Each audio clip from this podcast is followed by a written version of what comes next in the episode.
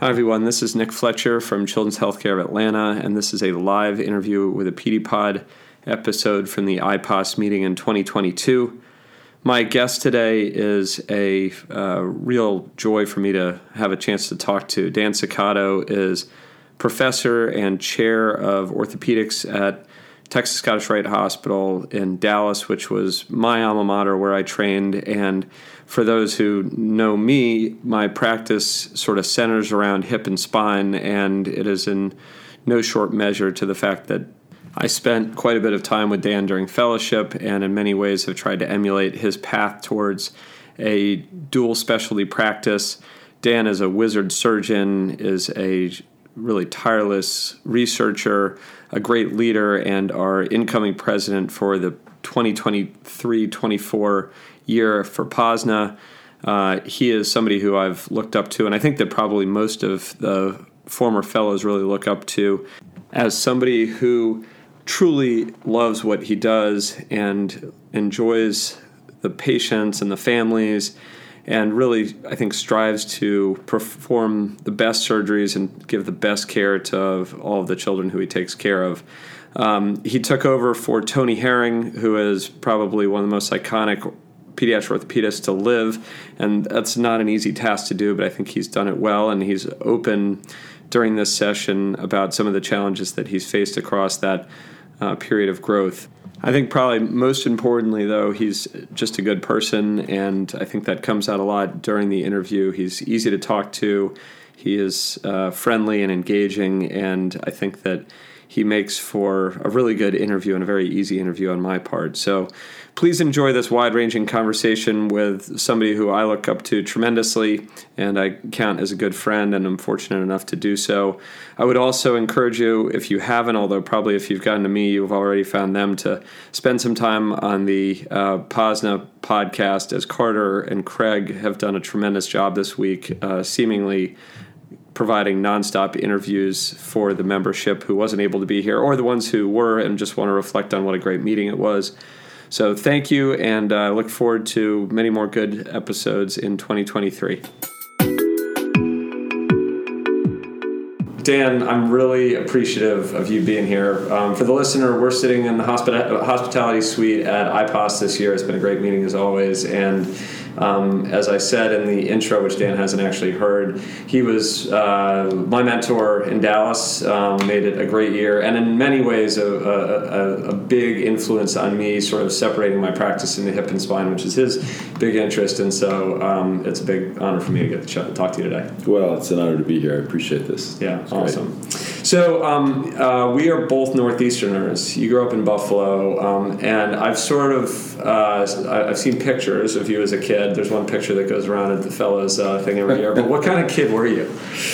Well, I, so I grew up. My uh, I grew up with uh, in Buffalo, New York, and my parents were. My dad was a mechanical engineer, worked at Bethlehem Steel, and, and uh, my mom was a homemaker. And I had I ended up having three brothers. I really kind of grew up with two brothers, and my third brother came along, same parents, 15 years younger than me. I was the middle wow. guy. Yeah, and so um, you know, we played a lot of sports. Um, we had a little musical thing, which I'm sure you're going to ask me about. Yeah. Um, we, uh, you know, I was I was active. I was energetic. You know, I'm I'm not sure I was ADD, but you know, I was uh, good in school and liked to play sports and you know, pretty social and. You know, we had a lot of fun, uh, but my parents worked pretty hard. You know, they were pretty hardworking folks, and they expected a fair amount out of us too. So, it, it, was it was fun. Yeah. How was the how was being the middle? I mean, I'm going to call you the middle. The middle yeah. of three boys. Um, I saw this great video of like three boys uh, shoveling a driveway, and like the first child like perfectly shoveled, the third child going in random directions, right. throwing, and, the, and the third child not even want to go out there. Right. So were you sort of like a troublemaker and and um, you know it's interesting. I uh, you know birth order means something. So yeah. the middle guy has a certain reputation. Um, I was pretty, my older brother was very responsible. Yeah. I was also responsible,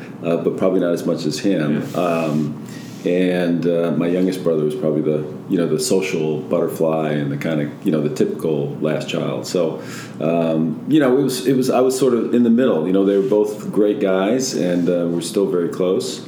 Um, but uh, you know, it was it was. Uh, I don't know if I'm the truly middle child sort of personality. Yeah, it's, it's interesting to. It's you talked about sports, and I, I, know your kids, and they were in athletics. What role do you think that had in terms of sort of preparation for later life? Yeah.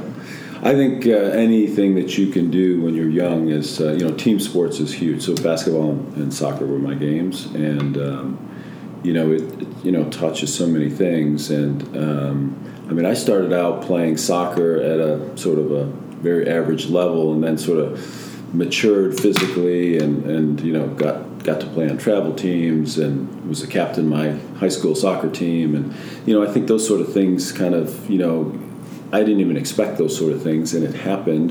And he kind of woke up and said, you know, this uh, being elected captain was an interesting part of my life that I didn't expect, and so it brought out new responsibilities. And I think I grew in that in the in that experience. I think it helped me throughout life. Yeah, I agree. You know, it's it's funny. We um, at Emory have a pretty interesting screening process for applicants because of the fact, like you guys, I'm sure in, at, Texas, uh, at, at, UT Southwestern get a thousand applicants for how many residency spots. You sort of have to stratify who you're going to look at, and we look for people who've been athletes who've been captains. Um, and then actually the other thing, and again, um, yes, we make uh, a little bit of a joke that your uh, mu- uh, musical instrument of choice was an accordion, but we look for musicians because I think from a technical standpoint, but also from diligence and um, and dedication to a craft, there's really a big importance uh, uh, um, when you're looking at a resident candidate. No question. I think there's two things that happen with uh, well with sports. It's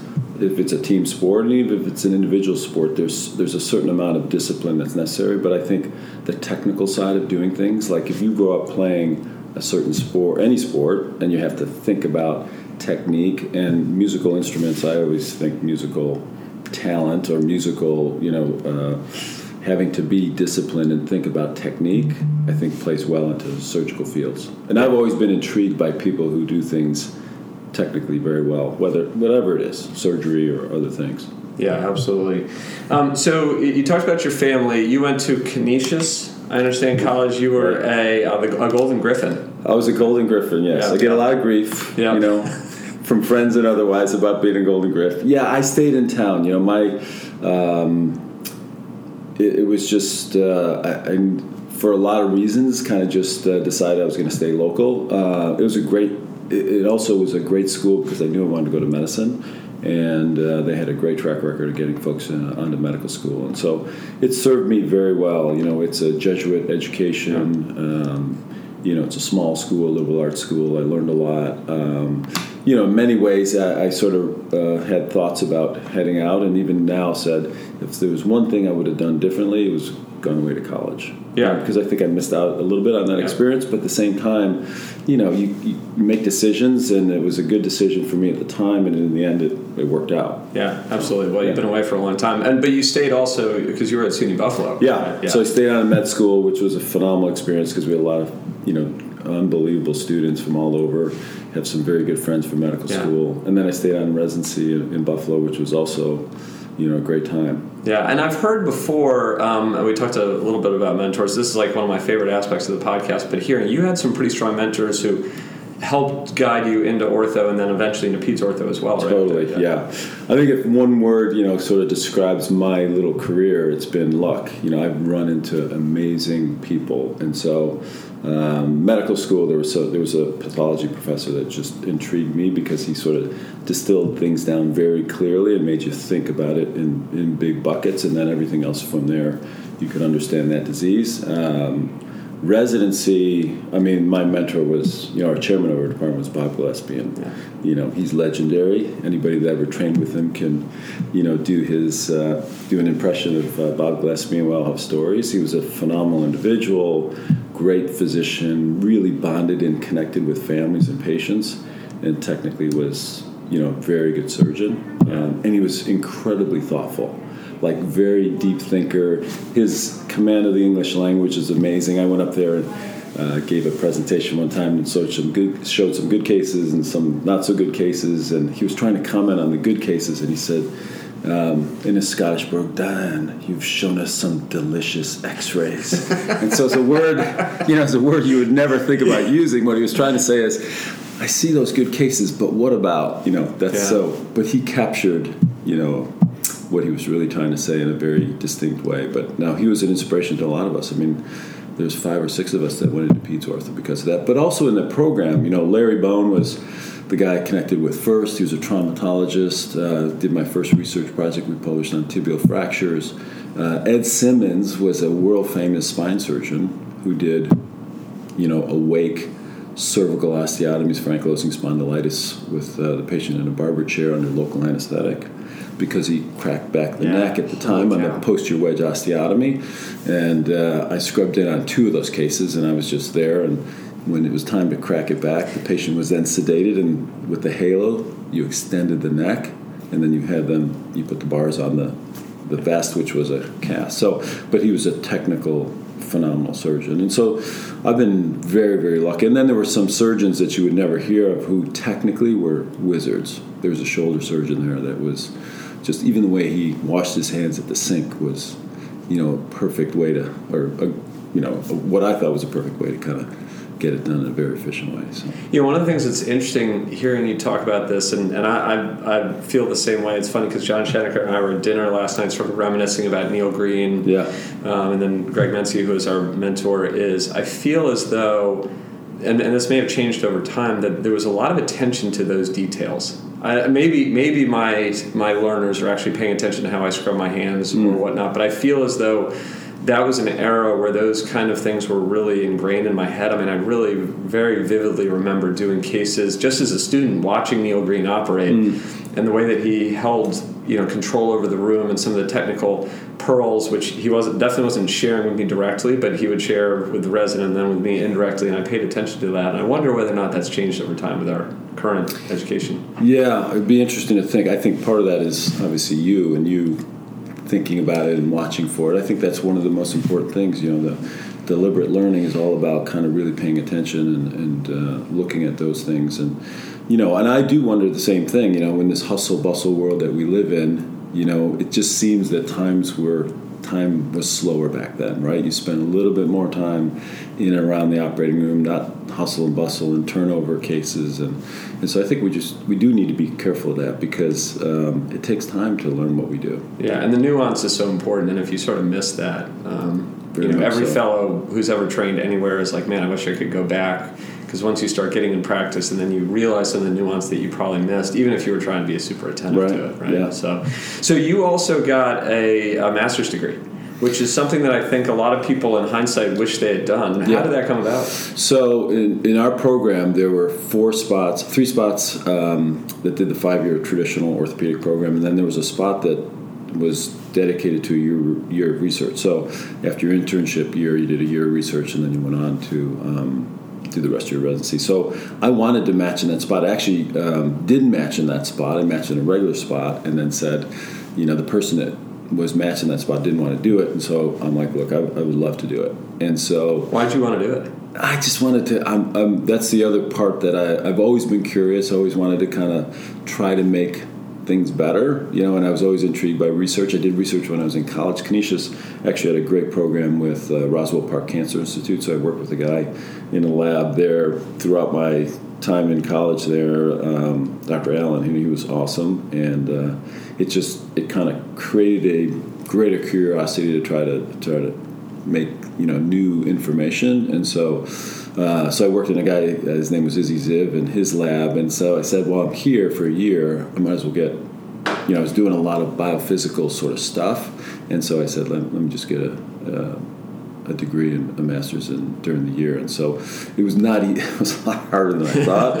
And fortunately I met somebody who was very very good at um, calculus because this was like calculus Yeah. more than I'd ever done before, and so it, it really helped. I hooked up uh, with this person; they helped me out. You know, it's interesting. Um, I ha- I've had a number of people on uh, Mike Vitale being the one who sort of comes to mind most, and he has an MPH. And I asked him about that, and he said, you know, the thing that I think it gave me was the ability to be in the room with the statisticians and really understand what they're talking about, even though a lot of that doesn't apply to what I do on a daily basis, it gives you that voice and that vocabulary. Do you Yeah. feel the same way that this gave you a framework, even though you're not doing any of the stuff you're doing? Totally. Yeah. I mean, I think you know I don't really use it except for I do think that it makes you think a little bit differently and has a depth of knowledge that is more than I would have had if I had not done it. And so, um, and you understand the language a little bit more. Um, so uh, anytime you can, you know, obviously gain knowledge, I think it's helpful. But I think it helps you without you even re- recognizing it sometimes. Without without jumping ahead, um, have you considered getting, or maybe you haven't, I just don't know, a, a, a, a more of a business or managerial degree now that you're in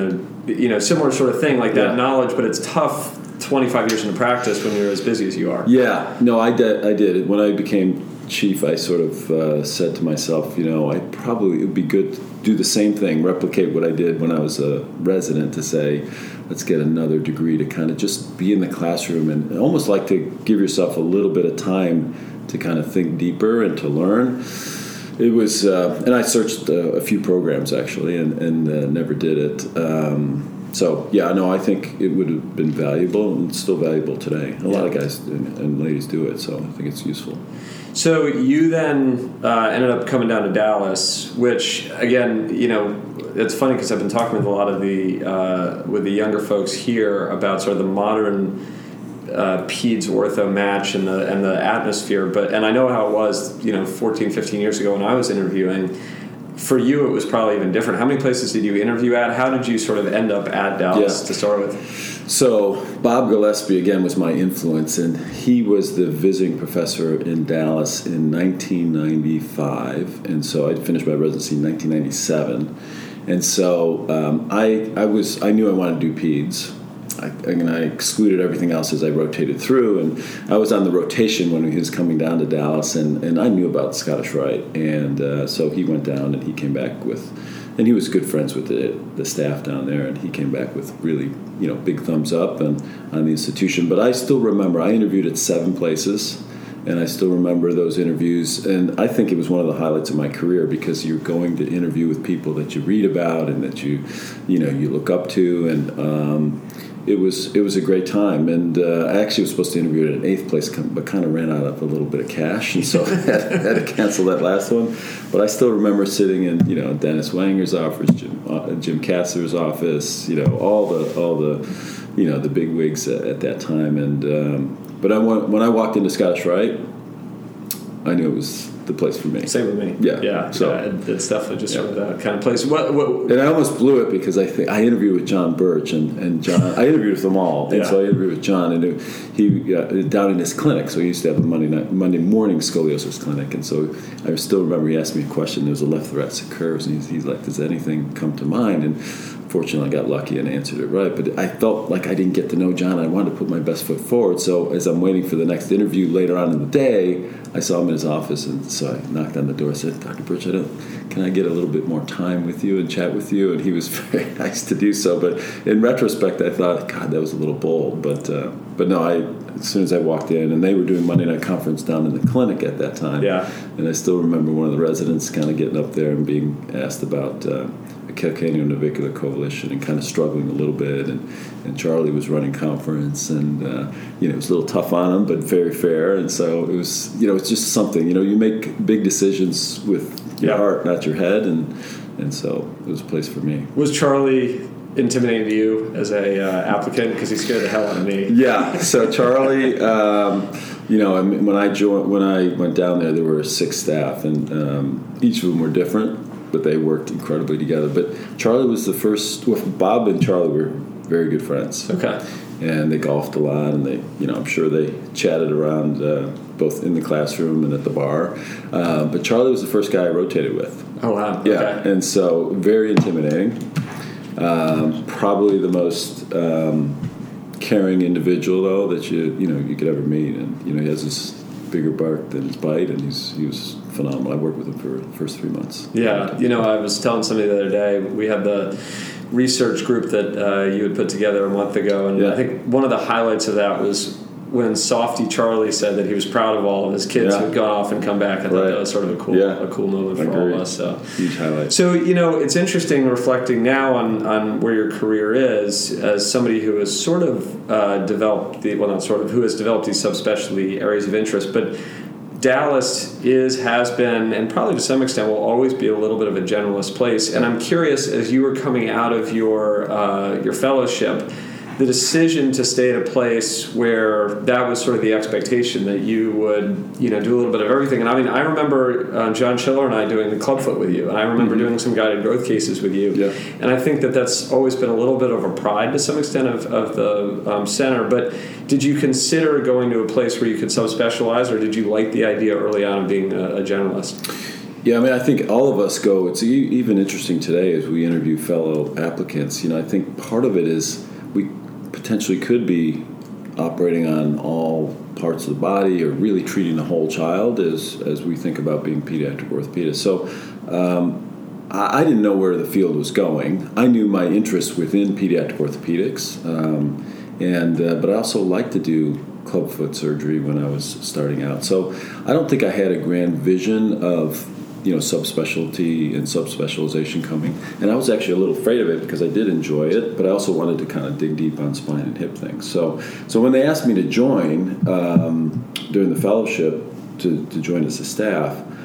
I said to myself, you know, what am I going to add to this group? I didn't want to just come in and be, you know, do everything that they were doing. I wanted to kind of add something because I think that's part of the responsibility of joining a group. And so there were sort of two things that um, were missing in my mind from Scottish Rite at the time. Thoracoscopy was sort of really taking off, and they weren't really doing it at the time. And then hip, um, you know, hip preservation, adolescent hip stuff you know, uh, were the two things, and they, both of them played into my interest. Um, so, you know, I kind of worked on both of those and, you know, brought them to Scottish Rite.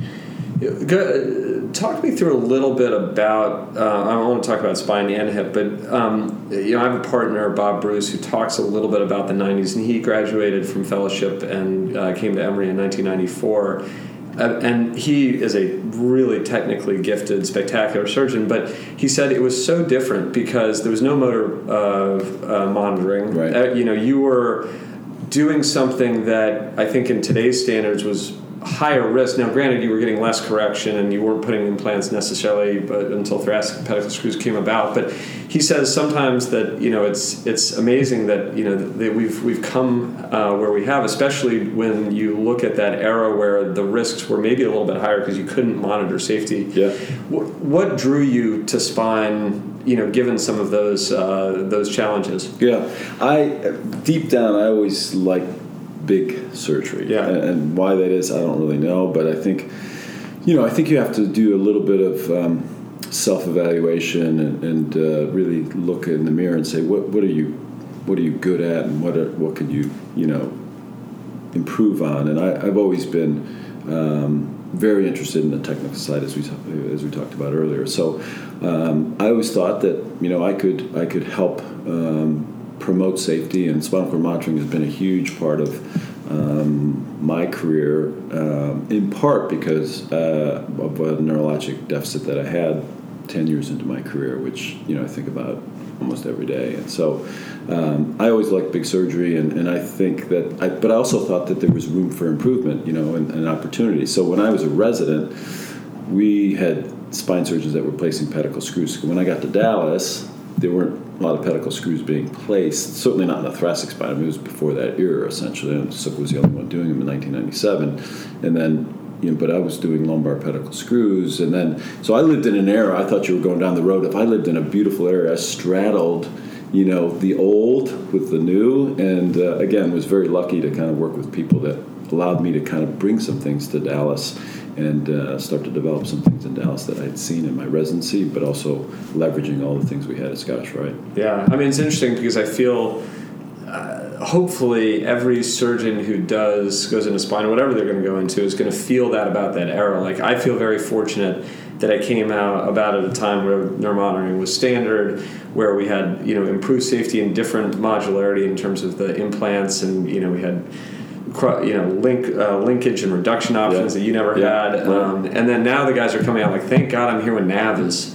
around Right, it, right? right, and, and so. I think every every generation Yeah. is sort of goes through that. Now, the hip side of things, I think, is also fascinating because I, I've always been amazed. I mean, I, like I, you know, I do PAO, and but I learned from you, and I've learned from Dave, and Yeah. um, and then uh, from my own experience. But you really brought what I would consider a very te- technically demanding surgery to a new center that historically likes innovation, but is also a relatively conservative place. And you went to um, to train with Professor Ganz. Tell me about that evolution and how that came about because that was very. I mean, I remember my first IPOS and people really que- Ganz was there. I, uh, he, mm-hmm. They really questioned him on stuff. So Yeah. I'm sure there was a little pushback from the John Birches and the Steve Richards of the world who were like, Yeah.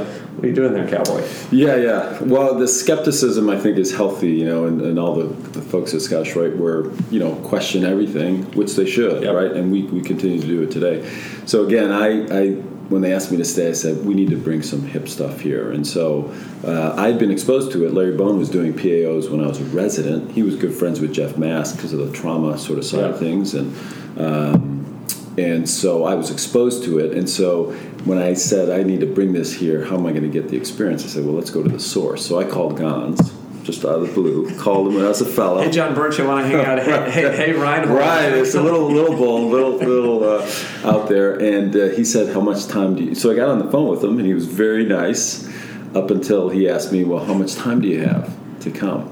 And I said, "I think I have six weeks after my fellowship before I start my." You were married. I was not married at Okay, the time. yeah, yeah. No, I was not married at the time. And so, and he said, you know, I said, I have six weeks. He's like, you need a bare minimum of three months. He hangs up the phone, literally hangs up the phone. I mean, he was nice up until that point. so then I got Larry Bone to kind of reach out to him, and I called him back a few months later. And so I, my goal was to say, tell, ask Dr. Bone to say, listen, could you vouch for me a little bit that I've had experience with you? And he was pretty good friends with Ganz at the time. So I called him a couple months later, and he let me come. And I said, "Listen, I got. I, I was able to squeeze out seven weeks because I took two months off between fellowship and started my staff position. Um, and then my first cousins were getting married in Italy. They're, they live in Italy, and so uh, that's why I couldn't go the total of two months because he got married the last week of whatever that is, July. And so, so yeah, I arrived there in 1990. I took off August 1st of 1998 after my fellowship, and uh, we got there. There's a couple of people that I just met along the way that were visiting, and we looked at the surgical schedule on a Sunday for that week, and there were no. I went there to learn PAOs, and I looked on the schedule and it said hoof to subluxation. I'm like, what the heck is that? I came here to see PAOs, and he had no PAOs. That was a surgical hip dislocation, which was 1998. So we were probably the first, one of the first North Americans to see this surgical dislocation. And again, and this is another sort of lesson learned is that when you go visit people, you're going to see them do A, but you'll see them do, you know, B and C and D, and it opened my eyes. I mean, imagine surgical dislocation and Yeah. all the things that you could do in pediatric orthopedics. So it was an unbelievable time, and uh, not, uh, people recognized that Ganz was seemingly out there and kind of you know doing all this crazy stuff. But when you went to visit him and you saw the way he did things and the way he studied the blood supply to the femoral head, the blood supply to the acetabular fragment as he was developing the PAO, you realized he was uh, he was just as careful as all of us, but he was a little bit more innovative than perhaps all of us. And so, um, and he also did things very interestingly. I mean, he operated three days a week. He had a clinic on Wednesday, so he operated Monday, Tuesday, Thursday. Had a clinic all day on Wednesday into the evening, oftentimes, and then Friday was the day for research. And um, you know, and he and he and the same thing as we talked about earlier, Monday, Tuesday, Thursday. He wasn't trying to do operate from morning till night. He was doing good number of cases, but he was usually done by three, four o'clock, and I'm assuming he did. And then we'd round, and then, you know, he probably spent a lot of time thinking and developing lots of ideas. Yeah, which I I think is really important, something we don't Yeah. get to do as much. And I've, I've heard that he's a re- Tim Schrader spent time with him, and Tim actually uh, enjoyed the fact since Tim's fluent in German Hmm. that he got to go into a clinic and like actually sort of see the whole exam. But he he spo- speaks a lot about the technical expertise that you know he did a lot with a knife.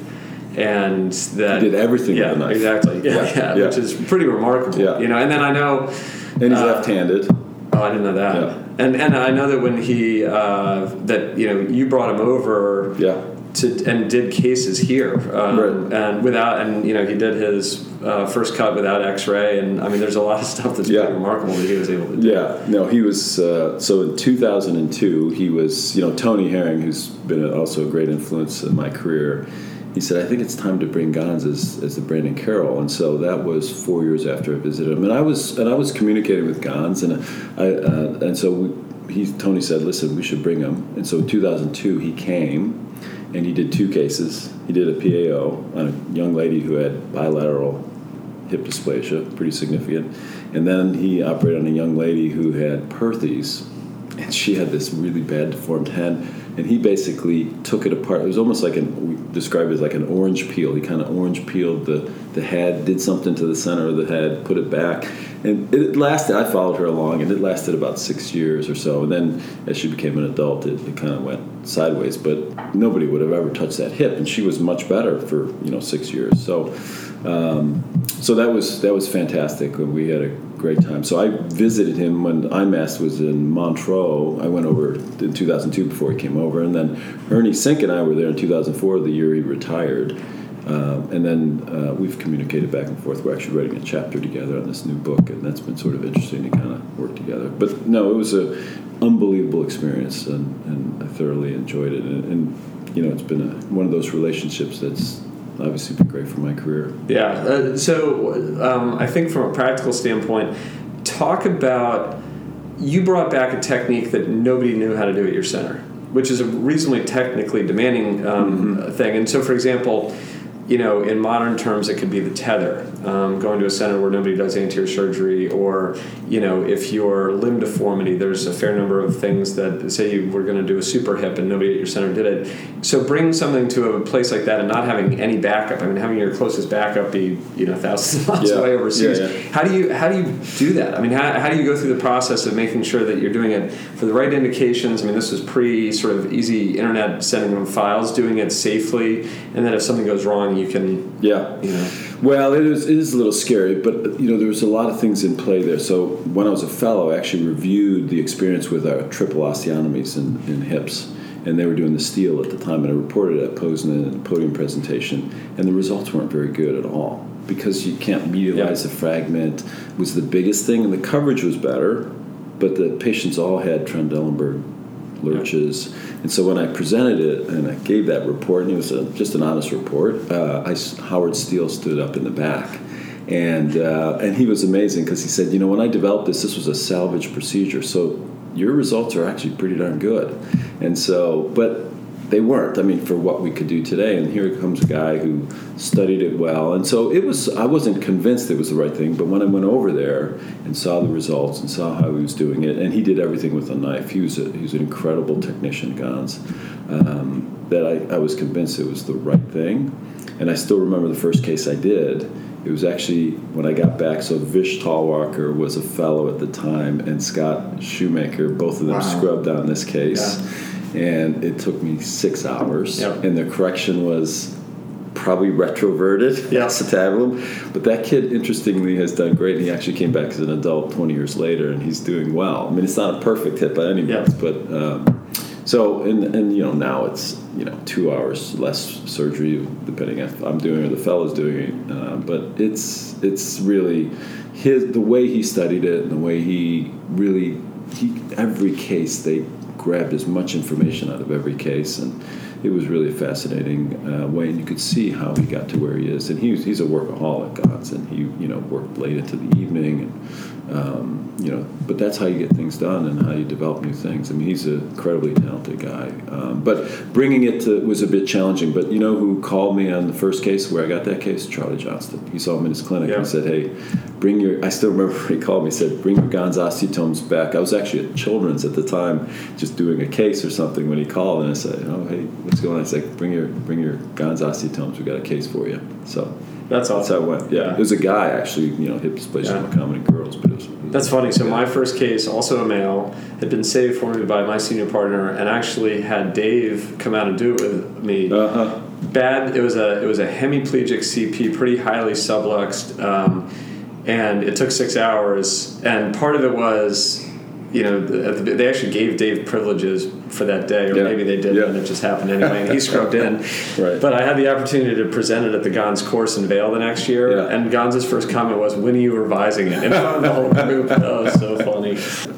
Do you so um, if you look back at sort of your early hip career, are there things that you're like, man, I wish, I wish I'd known then what I, like. What, what are some of the biggest things that you've changed in your PAO practice? I know that when when I did cases originally, we would take down the rectus, Yeah. and that was a big difference. But outside of that, are there other things you think that you've that were materially different that you go, man, we've come a long way in this one area? Yeah, for PAOs on the technical side, probably just I think it's um like you said earlier. I think it's a difficult procedure. Yeah. I mean, I think it's more difficult to take a fellow or resident, a especially through just because they're the ones who are going to do it. The residents, know, they can do the approach in certain parts of it, but I think it's a hard procedure. It's a lot of little things that make it go very smoothly and then allow you to rotate the, the fragment to right where it needs to be and that i think is the biggest change you know learning how to you know put the socket in exactly where the right position and get as much correction without overcorrection and making sure version's okay so i didn't I, I realized that i didn't know how to put the fragment in the right spot until Ganz came to us in 2002 and actually did the case um, and since that time, I think we've done a, done a good job. But from a technical side, there's really not much has changed. I think the incision's smaller, sparing the rectus, um, you know, being safer. You know, I make the second cut different. I use a saw. I don't use a osteotome. Uh, we've published on some complications that can happen, you know, with stress fractures and that sort of thing. And so I think trying to avoid those things. I think it's one. It's the most functional operation I do. It is. It's awesome. Yeah. It is awesome. Yeah. Yeah. And we owe a lot to him, and he's, you know, just really moved the field on that. And surgical dislocation, too. I mean, look at the, all the applications we use, Yeah. you know, that technique. Although I sort of wish that some of those applications remain because it's one of my all-time favorite operations, and now I've got Cliff Willimon, who's a spectacular hip arthroscopist, Yeah. and so he he has sort of um, negated my that utility for me. Um, it is funny. I watched the the first Tagins that Tony wrote that you guys started making those videos. Uh, your PAO video I probably watched a hundred times because I mean for the first thirty I watched the entire video before, Yeah. and I still remember. When you think you're medial enough, go another Right. centimeter, right? All the I use those same lines today. yeah. I mean, it's uh, Matt Oetgen gives me all kinds of grief because he's like, "Yeah, use the same line." I'm like, "Yeah, well, if it works, don't don't change it." Yeah. I mean, I'm always looking for ways to improve for sure because that's the way we should always be. But man, there's certain things that, that are there's certain things in in what we do that are tried and true that should always remain, and that is, you know, those are the things that we should make sure that we don't lose. Yeah. So let's talk. Let's uh, shift gears a little bit to spine. Yeah. Um, and so, you know, again, one of the great aspects of the Scottish Rite Fellowship is the complexity of the spine. And I was talking not long ago with Suken on the podcast. He remembers well the Fox, the first Fox study group when we were at that uh, hotel in Dallas, and it was you and Lenke and um, Suken and Peter. And you know, I think it underlies the fact that your your practice is incredibly complex and do a lot of three columns and, and resections. But when you combine that, especially in a period of time where you were innovating in hip and bringing a new thing, uh, and as you said, a very challenging procedure. I mean, for me, that's been one of the one of the struggles is how do you maintain skill on both? And you, you said you had not listened to the Lenke podcast, but I asked him about the ability to do multiple things, and I referenced you, and he said, "Well, Dan's technically an excellent surgeon, but I think it, it's it's it is hard. I know Ganz has given you grief Yes. at times about Yes. doing Yes. spine. I was, I was at that ten year Brandon Carrell, and Yeah. he you know he basically I think thinks you're crazy for trying to do this. But how did you go about the process of of growing that part of your practice because you were only six years in when Ganz came back or whatever, Yeah. and um, and building both sides of the, that, that thing. You know, it's a gradual thing. I mean, on the spine side of things, you know, I went and, uh, you know, I wasn't busy early like most people aren't. I wasn't busy clinically early on. So the thoracoscopy part of it, uh, I sort of, under the guise of research, did a ton of thoracoscopy in pigs and uh, did published a lot on it and on the technical side of it and sort of developed my technique. But you know, with folks like uh, Peter and um, there were a few other folks that uh, were were doing it. Uh, George Picetti was a guy up in the Pacific Northwest that was doing a lot of it. So, uh, you know, we did a lot of thoracoscopy courses, and so and that's also an opportunity. You go as faculty, much like this meeting. You go as faculty, and you kind of teach a little. You hope to pass on something, but really, if you do it right, you listen and you kind of learn. You know, and so um, I, I, did a lot of research in, in the thoracoscopy uh, uh, space and, and got my skills up in that, and uh, I, I did a lot of spine when I was a resident. I mean, Simmons, again, going back to that, and even on our PED side, we did a fair amount of spine, but the spine fellowship there was very active. And as a resident, you were putting in pedicle screws in the lumbar spine because it was a very busy place.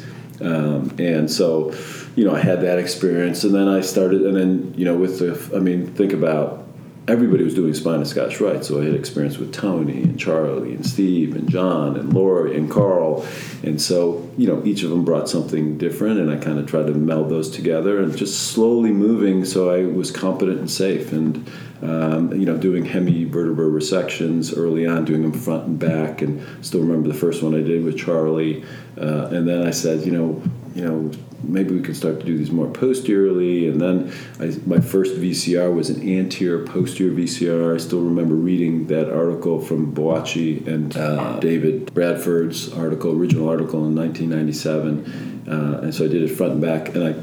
I went in the front, and you know the epidurals were bleeding like crazy, and I, I actually had to just I had to abandon it and didn't get much correction at all. It was a very challenging kid, and so trying to be safe, but also trying to build on all those little things. And then I visited Larry a couple times.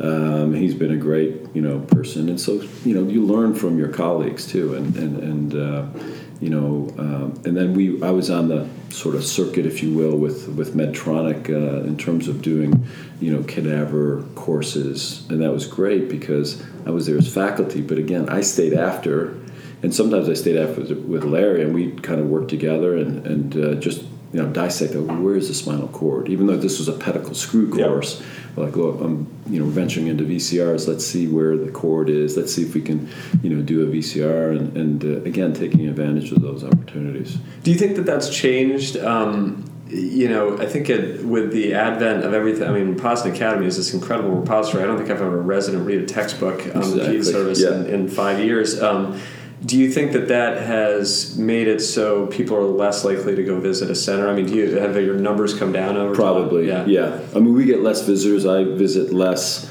Um, yeah, I think it's. I mean, those are unbelievable resources. I mean, we all use them. Yep. I use them, um, and so yeah, I think it's probably less. But I think you lose something because on POSNA Academy, if you go see a spondylolisthesis reduction, that's all you're going to see. But again when you go visit somebody, you you go there to see certain things, but you're going to see other things. Yeah. And I saw that on my traveling fellowship with the SRS.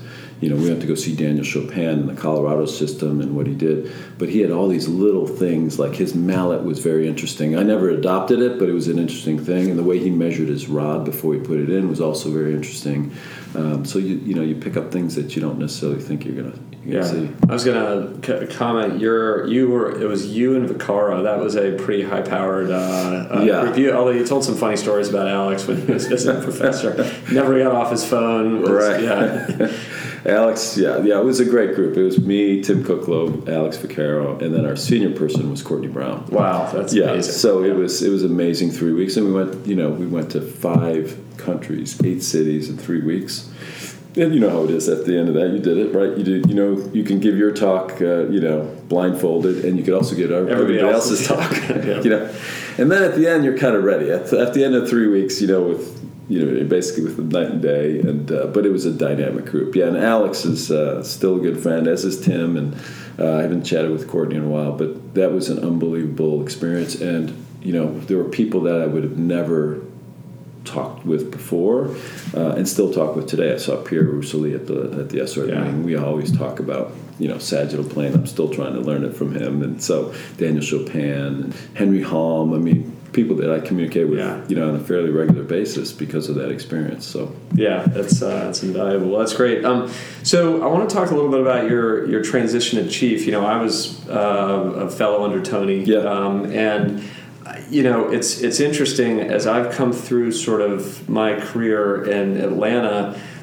you as somebody who always sort of strives to you know be the best in whatever you do, whether it be clinically or research or or um, uh, from a from a practice standpoint, the assumption is that everybody sort of wants to be a chief. But then when I think when you get, at least for me, when you get about seven, eight years into your practice, you're like, oh my god, that's a lot of work. Yeah. And you have, a, I mean, you have a really busy research uh, life. You've got you know three kids, and that was sort of right in the heart of their like. And my my kids are around the age of when when you, yours started, or when, when you were going through that process, and then plus your clinical practice. Yeah. Was that something you always wanted to do? and sort of fell into your lap, or how like how, how did that process go? Well, I mean, it, it was never anything I even thought about. I mean, I, I just felt lucky to be at Scottish Rite as a fellow, Yeah. and then I was super lucky that they asked me to be the staff. And then, you know, when this came up, Tony has spoken to me about it, and you know, I was sort of a little taken aback. But you know, I it was an opportunity, and I and there's so many great things about Scottish Rite, but every place could get better. And you know, I thought that I think there there still are plenty of opportunities, and there were opportunities too at the time that uh, Tony built a you know beautiful place. And the most important thing I think that he did was he brought you know people on and he let them blossom. Like when I went to him and said, "I want to bring this PAO stuff," he didn't bat an eyelash, right? He said, "Yeah, but you got to you got to show me that it's going to work. You know, it's not like you can just do anything." But and, and so he brought the right, brought the right people on the bus. But there was, you know, we were in a, I think, in a transition too. I mean, not only, you know, healthcare has changed fairly dramatically in the last ten years, and you know, the staff was, you know, there was transitions that were going to happen, and uh, so, and but we're a small shop too. It's not like this is taking the chief job in a big multi-center hospital or multi, you know, uh, discipline hospital, and it's a small shop, and we have great administrative team, and we have a great board that kind of sees the same vision and mission of the hospital. And so I, I sort of I thought about it and said, you know, could I still do it? Because there's no way I was going to kind of slow down on clinical medicine or research. And research is the thing that probably took the biggest, Yep. you know, sort of hit because you know those are the kind of things that um, you don't have to. you know you took over for one of the major icons and and you talked about sort of uh, the vision that you had how, how do you how do you go about transitioning from this giant in the field who had a vision that was his Yeah. and that the the center was una- or was uh, synonymous with for so long to like create a new vision and then get the people on board with with those changes especially because you came on in what year It's ten years ago. yeah, so you know, right after the giant financial collapse, you guys Yeah. were going through uh, different 2010, financial times. Like, how, how did you go about doing that? Or 2012 it was. It was January of 2012. Well, it, number one, you have to realize that uh, I mean Tony built a you know a phenomenal institution, and number one, you can't replace Tony Herring. Yeah. Right. You have to realize that. I mean, Tony Herring is Tony Herring. He's a special guy that has qualities that uh, I don't have, and but there are some things that I think I brought to the table that Tony didn't necessarily have to deal with, and so he, he probably has he has the talent to do it. But um, I think we weren't as uh, data driven, and um, you know this. Medicine is so complex now, and uh, we were growing. And uh, you know, when I joined, I was a seven staff, and we were a pretty small shop. But uh, and we're still a small shop. But I think um, with the growth of the institution, you know, things had to be put into place that I think are helpful. And I think I've done. I, if I had to grade myself as the chief over the last ten years, I'd probably give myself a B minus. You know, there's so many things you need to learn.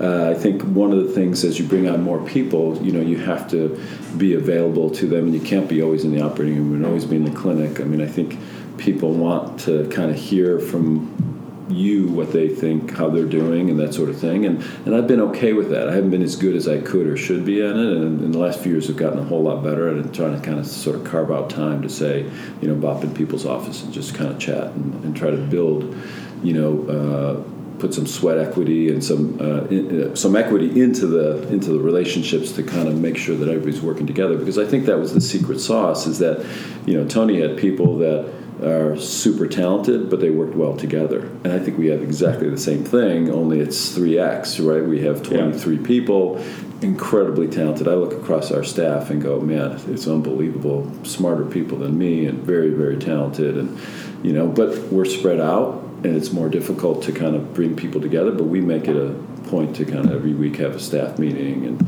and try to do our conferences together. Yeah, So yeah. I think that is that's the secret sauce to the, some of the success that you Yeah. guys have had over time. So, um, I'm curious. Uh, this is like a classic interviewer question, but what would be one thing that you really wish you had done different, and what's one of the things that you're most sort of proud that you guys have achieved since you've been chief? Um, I think taking more time.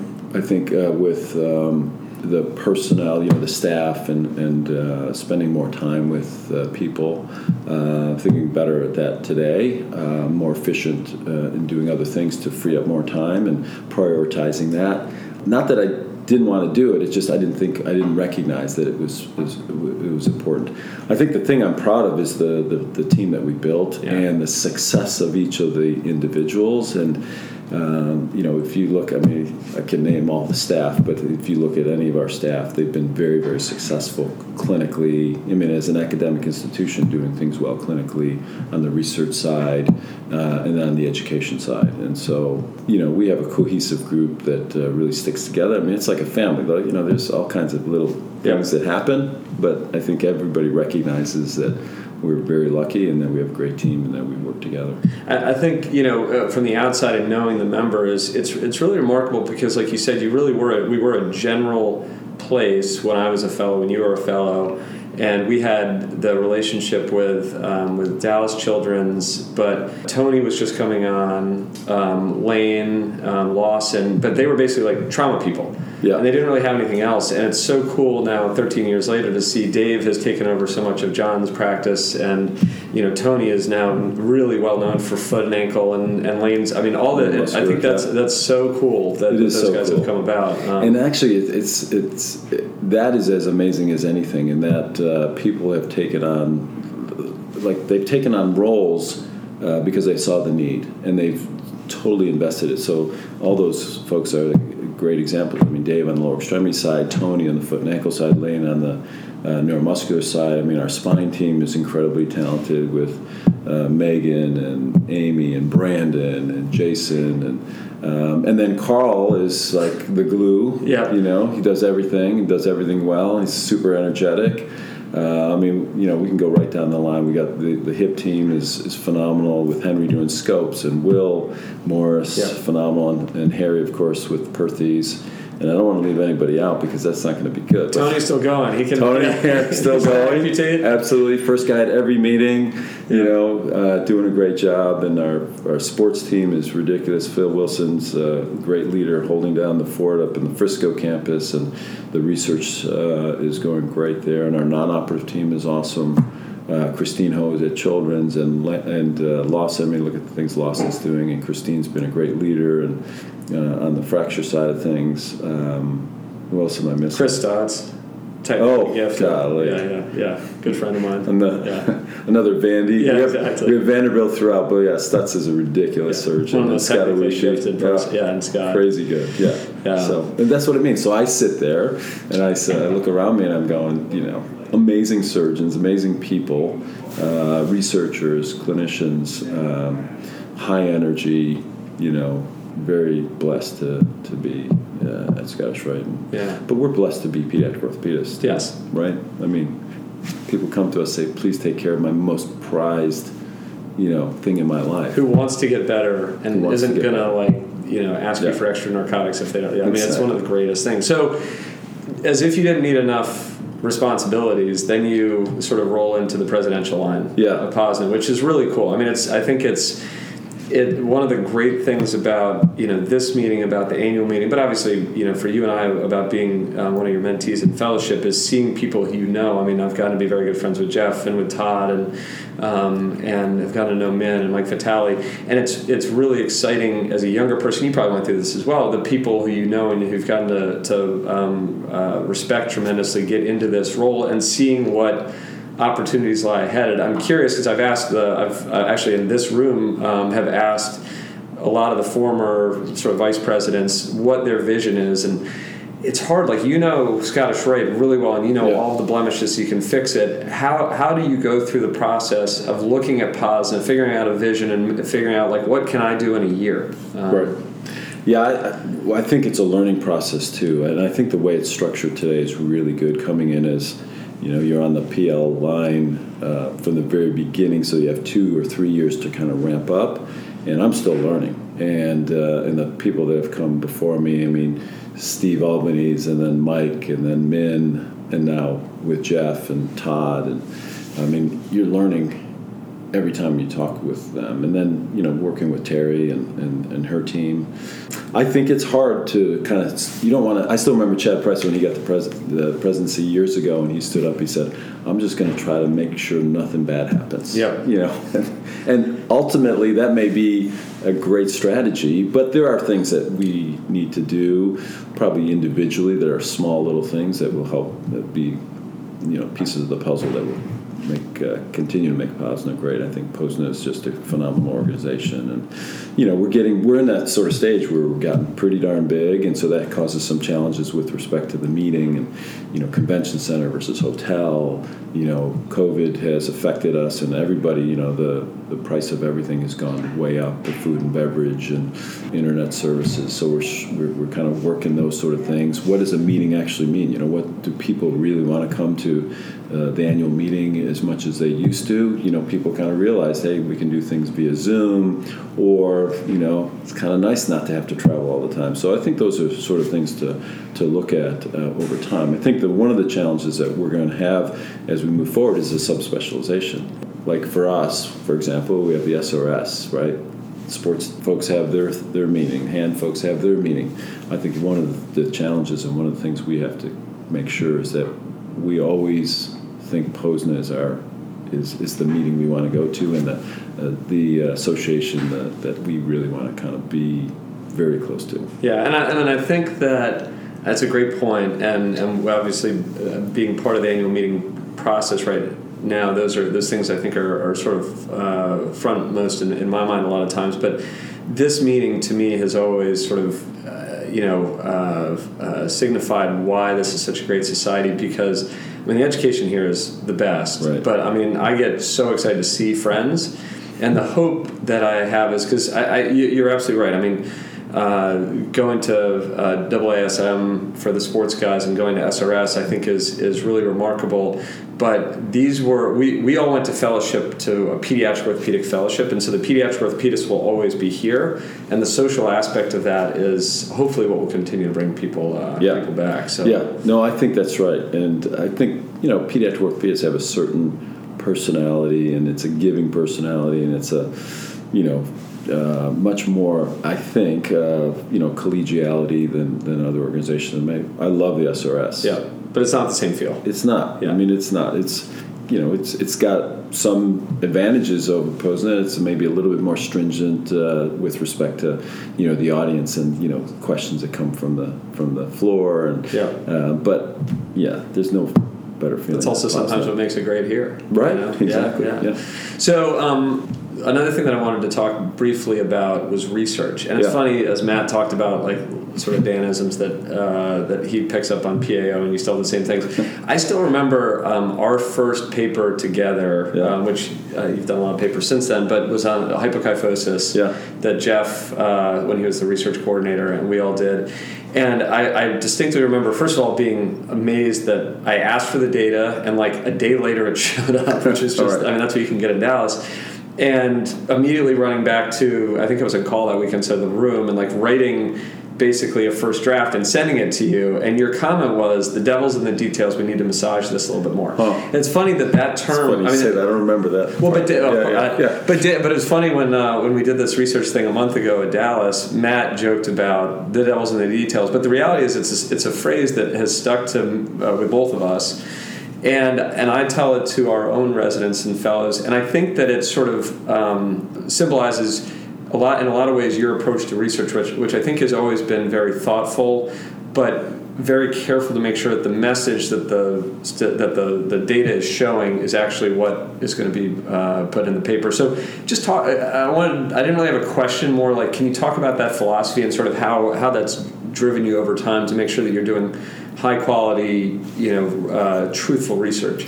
Yeah, I mean, I think I grew up with folks that really instilled in me uh, that truthfulness in everything you do, including research, is, is critically important. And Gillespie sort of drilled that into me. He was a very innovative guy, but he said, you know, don't try to do a lot of research projects. Do the ones you do very, very well, and make sure that you deliver a message that's based on the data. It's got to be a data driven sort of conclusion. And, um, and so, you know, and the same thing at Scottish Rite. I mean, I think one of the one of the brands of Scottish Rite is looking at complications and really honestly reporting yes. and making sure that the data. I mean, the data is sacred, and you have to make sure it's scrubbed clean, and uh, and then take away your biases as much as you can, which is not sometimes easy to do, and really look at the data and kind of deliver a message. And you know, I think still we suffer from that today. I mean, I think people have their biases, and they say, "Well, yeah, but that data says that," but there's there's flaws in the data, and there's flaws in every data set. But I think it's really important because ultimately, at the end of the research, is a young boy, a young girl that we're trying to make better. And so I think that's why it's important. And so I use that that a lot because I think sometimes we get to be we're headline readers as opposed yes. to really looking deep into the data and making sure that you know we're coming up with uh, conclusions that are going to make a difference because ultimately we're trying to make patients better, yeah. care better. Yeah, I think that, that I mean that's it's it's interesting, especially looking at our residents who I think focus. Uh, they do a lot of work with the trauma guys and the joints guys, and it's a lot of registry based stuff. And, and I've always sort of shied away from it for that reason. Yeah. That I think it's you're you're absolutely right. At the end of the day, you're trying to make a patient better, and to try to tweak some phys data so that it sort of applies to something, you end up I think losing the forest for the trees sometimes. Yeah. Um, when you're, when yeah, I think it's important for us to do that. I, some of the papers like. I was talking to some of the residents uh, the other day, and um, because I quoted Craig Birch's article that we did together on osteochondromas of the fibula, and that's yeah. a specific clinical problem, and that you can look to that paper, and it's not a huge numbers, but it's the biggest one we have to say, okay, if I operate on this patient, what's the likelihood their peroneal nerve's not going to work, at least historically, you know, from our series, as opposed to saying I'm going to look at all of the patients with osteochondromas and you know, I'm not sure what that provides you. And so um, I think all of the projects I've tried to do that came out of a clinical question, which usually comes from Monday Night Conference, where we go, yeah. well, what's the results of that? I have no idea. There's nothing good in the literature, so let's let's look at a project. Yeah. So uh, one of the things that I've always enjoyed talking to guests about, um, and sometimes it's it's it's a little bit of a challenging thing because there's it's you know we spend 45 minutes talking about practice, but life balance. And I, I mean, I talk to, about a lot of family uh, to uh, my guests about families, but I actually know your family. I know Lisa. Yeah. I remember the kids when they were when they were little and running around your backyard. And we would have dinner over there as fellows, and now they're Emma's in college, and right. you know it's crazy. Um, and so you know, with all that was going on, what were some of the challenges that you faced? You know, what were some of the mistakes we've all got them that you made in terms of trying to achieve that balance? And I feel like just uh, talking to you over time that you've gotten better at achieving a balance from a family standpoint. Yeah, I think it's very challenging, and I think it's uh, you, you have to work on it. You know, as much as you can, hopefully daily. To take good care of patients, it takes time. Yep. And you know, if they're more complex patients, it's going to take a little bit more time, and and so you have that on one hand. On the other hand, you have the most important part of your life that you have to try to take care of and, and be a part of, and because it's the thing you love the most and you're the, most enjoyable. So I, I put it under the category of managing imbalance. You're managing an imbalance scenario. I mean, you just uh, and so you have to communicate and Lisa's an amazing lady, and she's my better half for sure, as you know. Yes. Anybody that knows her loves Lisa more than they love me for sure.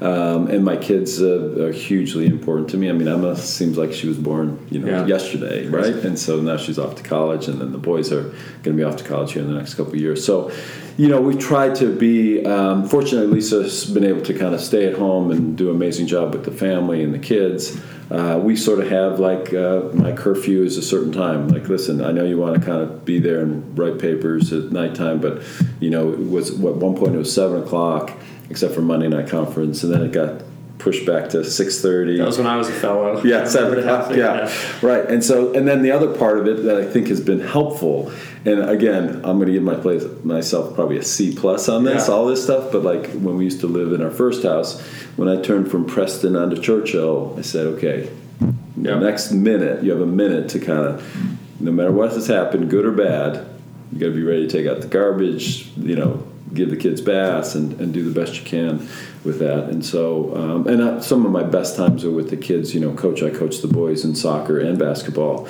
and just have unbelievable memories. And I continue to go to their soccer game, and they play soccer at the club yeah, level. They don't want you coaching anymore. They don't. No, I can't coach them anymore. but uh, so anyway, that's my version of it. Lisa may give you a different version. Yeah, yeah. But no, I mean, it takes time. I mean, you got the, you got two things that you're struggling with, and I've sort of given up. I, I mean, I never really, you know, I love to do other things, but I've not had a you know a regular golf game or you know that sort of thing because you know that's certainly not important when those other two things are are Yeah. much more important. Yeah, you know, you, uh, it's it's amazing. I've heard had a couple of people. I think uh, Peter Waters was the one who I heard first, sort of that walking in the door kind of thing, and dropping it. And it's tough because I mean, I remember my first bad spine complication. I feel like I just lost two weeks of my relationship with my kids. And obviously, Yeah. it's not as bad as what the child lost, but you know, you realize that those have to you have to take a step back from.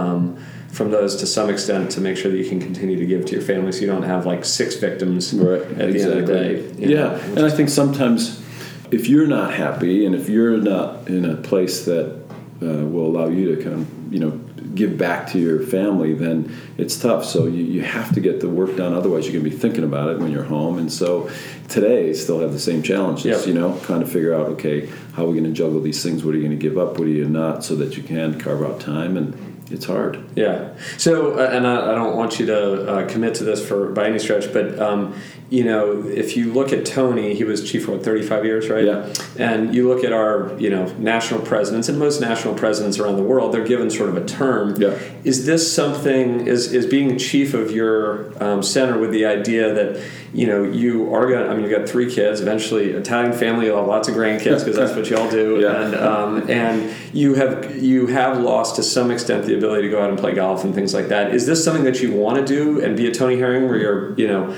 retiring as chief, or that eventually you may say, you know what, I've I've, I've done what I want and I want somebody else to move. It's sort of like what Peter did in Yeah. Boston.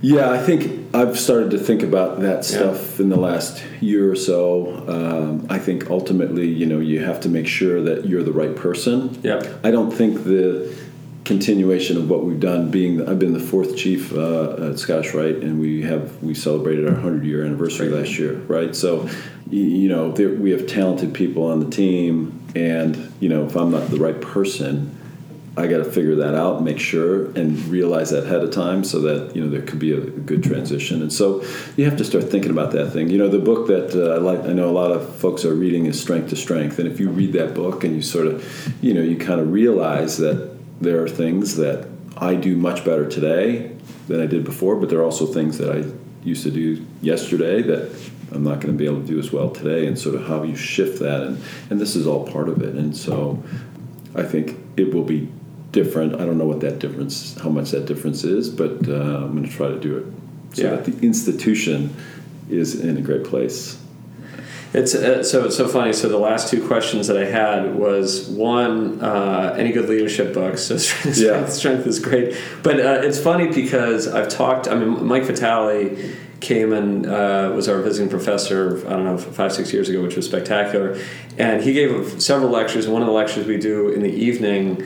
Um, and with the spouses there is something non-medical, and he gave it on sort of self-improvement. And he gives, I mean, his bibliography was incredible, and actually a bunch of the spouses reached out like, "Hey, can I just have that bibliography?" Did, again, you got a lot of stuff on your plate. Do you find time to read? How did you go about doing sort of that betterment, and any books that sort of helped you get through the leadership? Yeah, I mean, there's so many out there, and I think you have to be careful about trying to do too much of that um, because it's almost, uh, you know, you got to stick to some true and tried uh, principles. But w- my favorite book of all time is Good to Great. Yes. I mean, I mean, everybody reads that, but if you really read it and reread it, there's so many really clear principles there that uh, you know, getting the right people on the bus you know, being a very you know, the leadership uh, chapter is incredible in that uh, in that book, and, and it was data driven too. You know, the, the work that Jim Collins and his team Yeah. did to come to that to write that book, uh, I think is important to read. You know, the, but there's other there's other principles. Like I think the one I try to kind of really always keep in mind is that nobody works for you; you work for them. And if you kind of keep that in mind, you keep in mind the vision of what is the what's the mission of the institution and you try to remind yourself and everybody else, then I think those two things are really important. And so, you know, we're, going to make this decision not because it's good for me or good for you. It may not be good for us individually, but it's good for the institution. And sometimes that's that's hard to to realize yourself, but also to kind of uh, uh, communicate to everybody else. Yeah, and then um, again, you had sort of led into this about things that have changed over time. Do you? I mean, you've been in practice twenty five years, basically. Yeah. Do you have something that you could tell nineteen ninety eight Dan, like do this differently, um, knowing what you know in twenty twenty two? Yeah, I think if if I could, and I still struggle with this now, is you know the the balance in terms of your time between being in that. If you think about it, like I operate two days a week, and they're almost always full, and so you're basically out of pocket for two full days out of those five weeks and uh, five days, and so you know, and, and uh, Ganz again, he did it right. He operated three days a week, Yeah. but again, he was done by three o'clock most of the time, and he really carved out time. I think carving out time for thinking and for writing, but I think sometimes sometimes people write too early, and they're writing about things that they haven't gained enough experience, or uh, and so the time to do it is to do operate early in your career, cut your teeth, get to be a good clinician, um, kind of do some research projects along the way. Don't try to try to you know boil the ocean on research. But now's the time for me to kind of say back off a little bit and, and write and and uh, and you know minister so to speak. And so um, I would say that if I could do it again, I don't have any regrets. But I mean, there's little nuances, things things in terms of time management that I think I would do a little bit different. Yeah, that's uh, that's interesting. So I want to finish, um, and this has been amazing, um, with something that's a little bit melancholy, but also a little bit of a celebration. So the last uh, Scottish Rite people I had on were uh, Amy and Christine, Yeah. and if you look at the time, it was actually in the fall of 2020, and I had asked Lori. Yeah. To be um, uh, on in September, and she originally said yes, and then because of her illness, wasn't Right. able to. And uh, you know, she was so meaningful to all of us. But I, I just, you know, you're you're the first Scottish person I've had on since then, and so I wanted to ask them at the time, but it was obviously sort of a sensitive time. And um, since her passing, I know you wrote a great reflection in I think it was JPOSNA. Um, just if you have anything to say about Lori and her influence on you, because you were you guys were both sort of young in Yeah. practice together. Yeah, yeah. I mean, I, when I rotated, I still remember with Lori when I rotated as a fellow, uh, just watching her. Um, and uh, well, first first memory is at the end of the rotation. Uh, she gave me a big hug as a fellow, and I was like thinking, you know, that was really special. But I was also thinking, none of the other staff would have given me a hug. Like Char- Charlie didn't? no, Charlie didn't. give me a hug. Steve. So that's that's one uh, reflection. Uh, the other is that um, she invited me and several others to go to her house on a Sunday, and I completely I don't know how I forgot about it, but I forgot about it. And I was talking to my mom on the phone. She's like, "I thought you were supposed to go over to one of your staff's house." I'm like, "Oh my god!" So anyway, I got there for dessert, and she was very sweet. Uh, but Lori. Uh, the thing about Lori is she did all three things very well, and she was spectacular at um, treating the family. And she even said that in one of our fellowship uh, uh, communications. And, and she was magical with families and uh, really kind of connected with them and the patients.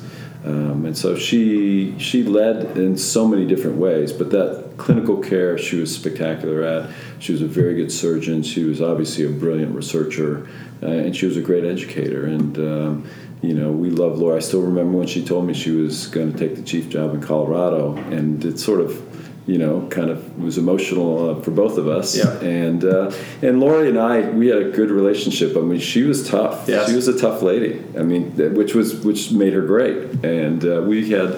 You know, we had a little bit of uh, you know discussions uh, Yeah. back and forth through the years, but uh, you know, you look back on her career and, and just what she gave to all of us.